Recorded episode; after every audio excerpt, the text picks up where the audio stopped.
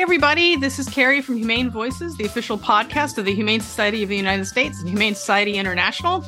We are actually revisiting an old episode today because it is still, sadly, incredibly relevant, um, talking about how animal protection issues intersect with issues about uh, pandemics and, and sort of zoonotic diseases generally.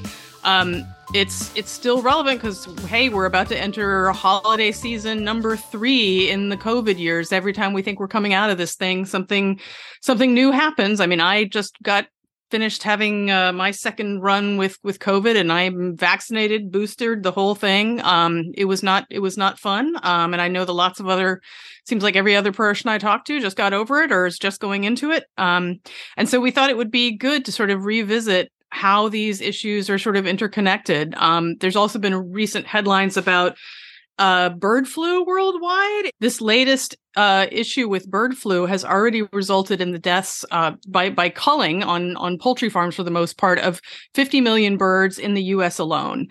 Um, and so it's it's really important to be thinking about how our policies towards animals uh, can can drive this stuff, and how how we can set policies that that will reduce the likelihood of uh, having one or more of these things happen in the future. I mean, these these things between people and animals and and the sort of way that illness sort of moves between populations continues to be a thing and a lot of the ways that we treat animals can either make that more or less likely to happen. Uh, so we're going back to this important episode. We'll probably touch on this subject again in the future.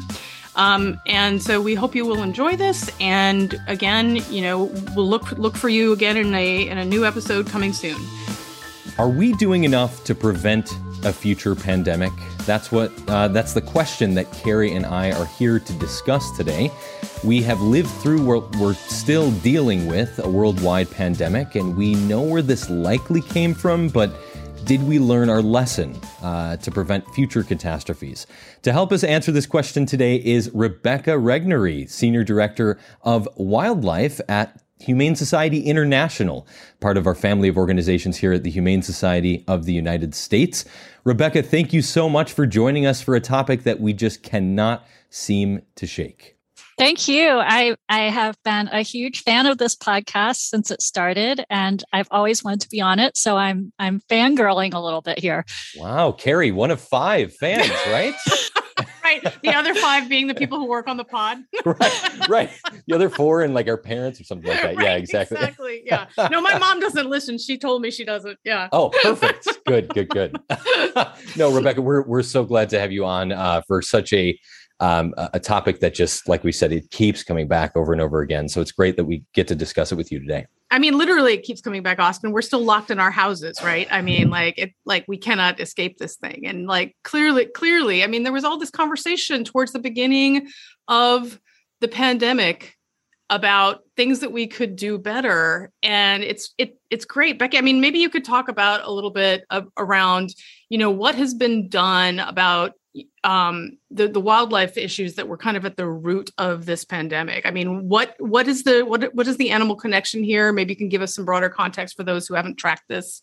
Yeah, sure. Um, so, I mean, it, it it was all started from our I'm going to say inappropriate relationships with mm-hmm. wild animals. Um, wild animals naturally carry a lot of diseases, and lots of them don't affect the wild animals at all. Uh, but when we mix with wild animals and keep them in captivity and stress them out, um, we risk having these diseases spill over. That's what they call it spill over to humans, and it can cause outbreaks or even pandemics. And it happens over and over again. Mm. This yeah. is just the most recent. And, that's the thing, uh, because I remember in the past, you know, we've had. Um, uh, we've had MERS, we've had SARS, we've had, you know, Ebola. All of these are potentials for this viral illness to be passed from human to, or from animal to human, correct? That's right. And uh, it goes even farther back. Even the 1918 influenza pandemic came from animals. Okay. So right. those those kinds of diseases have a name, Rebecca. What is what is the name of those diseases that transfer from? this isn't funny at all, except that I've been working in this field for 20 years and I still cannot say this word. It's zoonotic or is it zoonotic or is it zoonotic or is it zoonotic? I, I don't know. I like I like it when you when we can use the noun form because that way we get to say zoo noses. Yeah, there it is. right? That's like zoo noses, like a bunch of noses at the zoo. I like that version. Yes, not a funny, not a funny topic, but a, a rather amusing word. Yeah, but uh, it's not just like a, a crazy occurrence. I think a real, real big issue here is that they all start the same way, which is this intense confinement. All these mm. animals are mm-hmm. very close together, correct? Yeah. So um, a lot of the last few that you mentioned, the SARS, the MERS, um, Ebola, not as much Ebola, but probably Ebola. I think we don't know as much about the origins of that, but they all started or at least were spread in these um, markets that sell live wild animals. Um, these these animals, I've been to a few of them. They're you know they're kept in small spaces. It's really unhygienic. Um, they're filthy, you know, mm. and and they're um, and they're really stressed. So it's a lot like I was in um, lockdown, actually. Mm-hmm. Yeah, yeah, totally. Rebecca, I you know I haven't been to I, I I went went to a live animal market in Peru once, and I remember just sort of mm. thinking, not only is the kind of the suffering that you see in in some of these places like just really hard to to take in, but it's the sort of um, the hygiene issues just struck me as being like really like I mean there's standing water in a lot of places. The animals are really close together. I mean it just struck me as all the things that you sort of ha- are told repeatedly to to not necessarily get too close to yeah I think I've been to the same one in Peru um, mm. and a lot of others yeah you just I guess people who are used to them get desensitized but for those of us who that isn't a part of our daily life it's it's shocking um, mm-hmm. you just see the animals there's they're covered in feces they're um, they're confined in really small wire cages you can just tell how stressed they are sometimes they're slaughtered right there in front of their um, cage mates and there's mm. blood and it's it's horrific it, it's it wasn't the first time that this has happened like you said it's happened in the past over and over again. So, can we talk a bit about what governments have done in the past, or are they trying to improve and correct the mistakes that have happened? Yeah, well, SARS, which is related to COVID 19, um, happened in 2003 in um, a very similar situation. Started, um, we think, in a live wild animal market in China.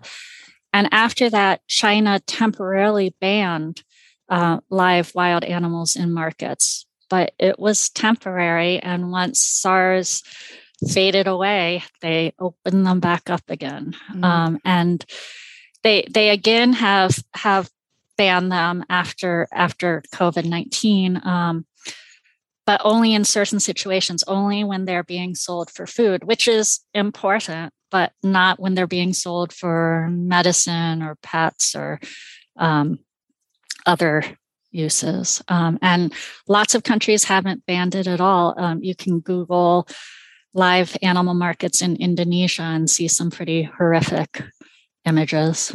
Rebecca, are there, you know, I was just thinking, you know, some of the stuff we were just talking about about the conditions that we we've seen in some of these places. Um, you know, I I don't think that I have been to a live animal market in the US where animals were bound for food, but I have been to a a quote flea market that sold puppy mill puppies and um, the they were kept in really atrocious conditions and up close with other animals really cramped um, and i in terms of you know the final outcome you know maybe you could argue that the, the, the puppies are likely to end up a slightly better place even though it's it's not good that you know people are buying them.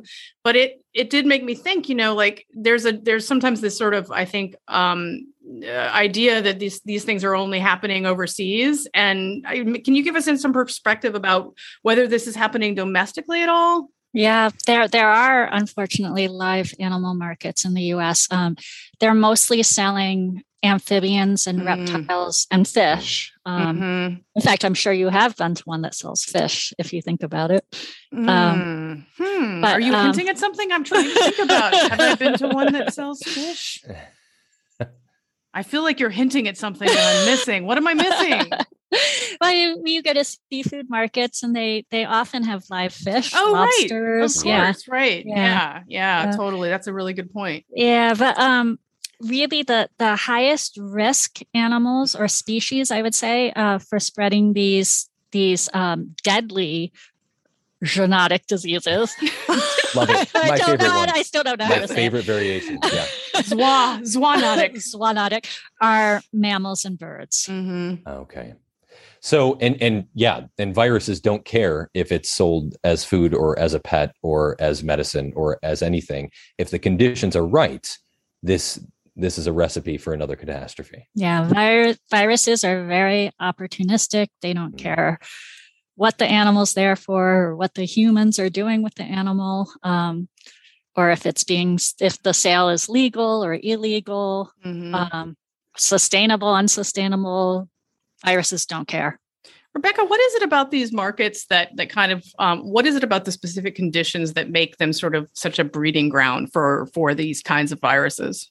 Well, like I said, they're unhygienic, so there's Mhm. a lot of body fluids mixing. Um, Mhm. There, there can also be multiple species crowded together, and because they're stressed, um, if they get sick at all, they're more likely to shed the virus more, Oh, Mhm. uh, and and they have lower immune systems. So they're it's really a perfect breeding ground for viruses. Viruses couldn't be happier that these exist, and and influenza is also a virus. Yeah, this uh, this is I, flashing back to the to the live uh, the the quote flea market, which really was appropriately named in the case that I went to of this one place in Texas.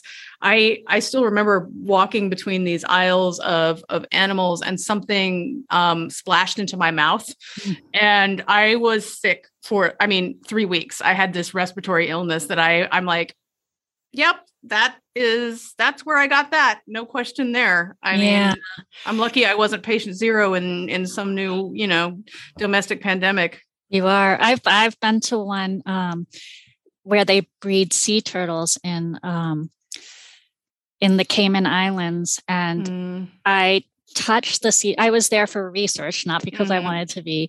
mm, And I reached in and I touched one of the sea turtles s- to see if there was a wound on its back, and I got really sick also afterwards. wow. Yeah. I'm sure it's it was from that positive. these poor animals. Yeah, really. Well, so Rebecca, obviously there are. It seems like a wild west in terms of regulations. I, what are the safeguards here? Can we talk a little bit about uh, how to protect the consumers or the the poor animals that are being put through this suffering? The frustrating thing is that it's really easy. Mm, just ban the sale of live wild terrestrial and i'm going to say terrestrial because if you ban seafood people would lose their minds even though i would be happy if they did.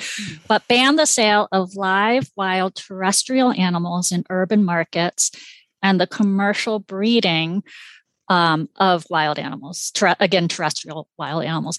It it would be easy, fairly easy to do. It wouldn't cost that much money. Um, China, when they banned it most recently, they did buyouts for the farmers Mm. breeding wild animals, kind of like we do with the um, Korea dog markets. mhm. Um, it it wouldn't be that hard, and yet there's a lot of resistance to it. And apparently, we haven't learned our lesson yet, even with five million deaths in the current pandemic. So what's the resistance coming from? Like if it is relatively easy, you know, like who who would be opposed to stopping this? I mean, both on the sort of animal suffering and the human health front. Uh, there's a group, um, the the people that I come up against the most. There's a group of very vocal and well-funded specialists that strongly advocate for no restrictions on the sale and trade in wildlife. Um, they they argue livelihoods. They argue that there are bigger risks like climate Mhm. change and loss of habitat, which is true, but this is something really simple that could be done. And The I, logic I there just doesn't it. like it's like okay, there's another risk, so why address this risk? I mean, wh- what? Uh, sorry, I'm not following that trail of logic. Yeah, especially say, I mean, if these pandemics become more regular and these variants keep getting worse and worse, aren't there financial impacts already to from the pandemic to rural Oh, communities? God, yeah. Yeah, I looked it up and um, they say that the wildlife trade, the entire wildlife trade, minus um, seafood and furniture and fashion, uh, is worth about $11 billion a year. And the global cost of dealing with this pandemic has been more than 5 trillion a year. So it's it should be a no-brainer. That's a staggering number. Jeez. So, Rebecca, are there governments that are doing better than others? Like, are there some places that are making better headway and then others that are really sort of digging their heels in? Yeah, even though I I I think China hasn't quite done enough, um, it's huge that China has uh, banned the sale of wild, live wild animals um, in markets, in urban markets, and the commercial breeding of wild animals for food. Uh, other countries have taken steps. Um, other countries have banned the sale of certain types of wild animals. Um, uh, I think a couple, I have this written somewhere, like Gabon and um, South Korea have banned the Mm. sale of some wild animals. Um, Vietnam has banned the sale of imports of live wild animals. So I, I do have hope that we're going to make progress. It's just not happening as fast as I had hoped. But I also Mm. fear that once, hopefully, once we get this pandemic under control, that it'll go back to business as usual, like it did after SARS. Mm. It's a bit nerve wracking here. So, well, I guess again, the big question is, and, and you know, we've spoken a little bit about it, but we have to answer the title question: Are we doing enough to prevent another pandemic? And if not, how can we really help? A lot of the listeners here that are listening to this episode, what can we do actionably to help change this? The answer is heck no. I was told that I can't use a stronger word than heck. um, what we can do, I mean, I'm preaching to the choir here, I know, but don't eat exotic animals. Um, don't buy or wear products from exotic animals that are bred in captivity, like fur. Uh, Mhm. Their fur farms have been overrun with COVID, and Mhm. the only place that I know of where animals are transmitting COVID to humans instead of the other way around. So that's a big risk of mutations. Uh, the US has uh, um, a bill pending called Preventing Future Pandemics Act, or as I like to call it, PUFPA. Perfect. Support So- Puffpa. Catchy. Support PUFPA. That's a good rallying cry. I love it. You can pronounce it too. It's not like zoonosis. That's because I made up my own pronunciation. That's the key. Make up your own words and you know how to pronounce them. I like it. Uh, so, so if you live in the U.S., you know, call your representatives, contact your representatives and senators, and ask them to support that. It is getting broad support, uh, and other countries are also considering um, similar measures. That's another word I don't know how to say. Is it measures or measures? Mm, Tomato, we can just invent it. Let's just make it up. Let's make it up. Um, also, the WHO, and I'm not talking about the rock band, but the the World Health Organization has put out a call to national governments um, that says, I'm going to read this because I don't want to mess it up. Calling on all national, it's not just the WHO, sorry, it's not just the rock band, it's also the UN Environmental Program and the um, World Organization for Animal Health has put out a call to all national authorities to suspend the trade in live caught wild mammals for food or breeding and close sections of markets selling live mammals for food. Mm, So heed that call. yeah. Yeah, it's a serious warning because this this is a, a horrible cautionary tale, and I hope that we can really heed the the impact. I mean, I, I just I can't believe, Gary, that we haven't been in the office for over a year. I'm in the office now. right now, but Oh, no one oh, else you are. You're right. You're right. right. You're the lone. There's you're the and I'm I'm in a sealed room, so I won't encounter other people because of uh, exactly this phenomenon of people doing bad things to animals. Right. Exactly. So, uh, Rebecca, were there any other uh, uh, um, words or topics or things that you wanted to cover before we wrapped up today's episode that you felt was important to add?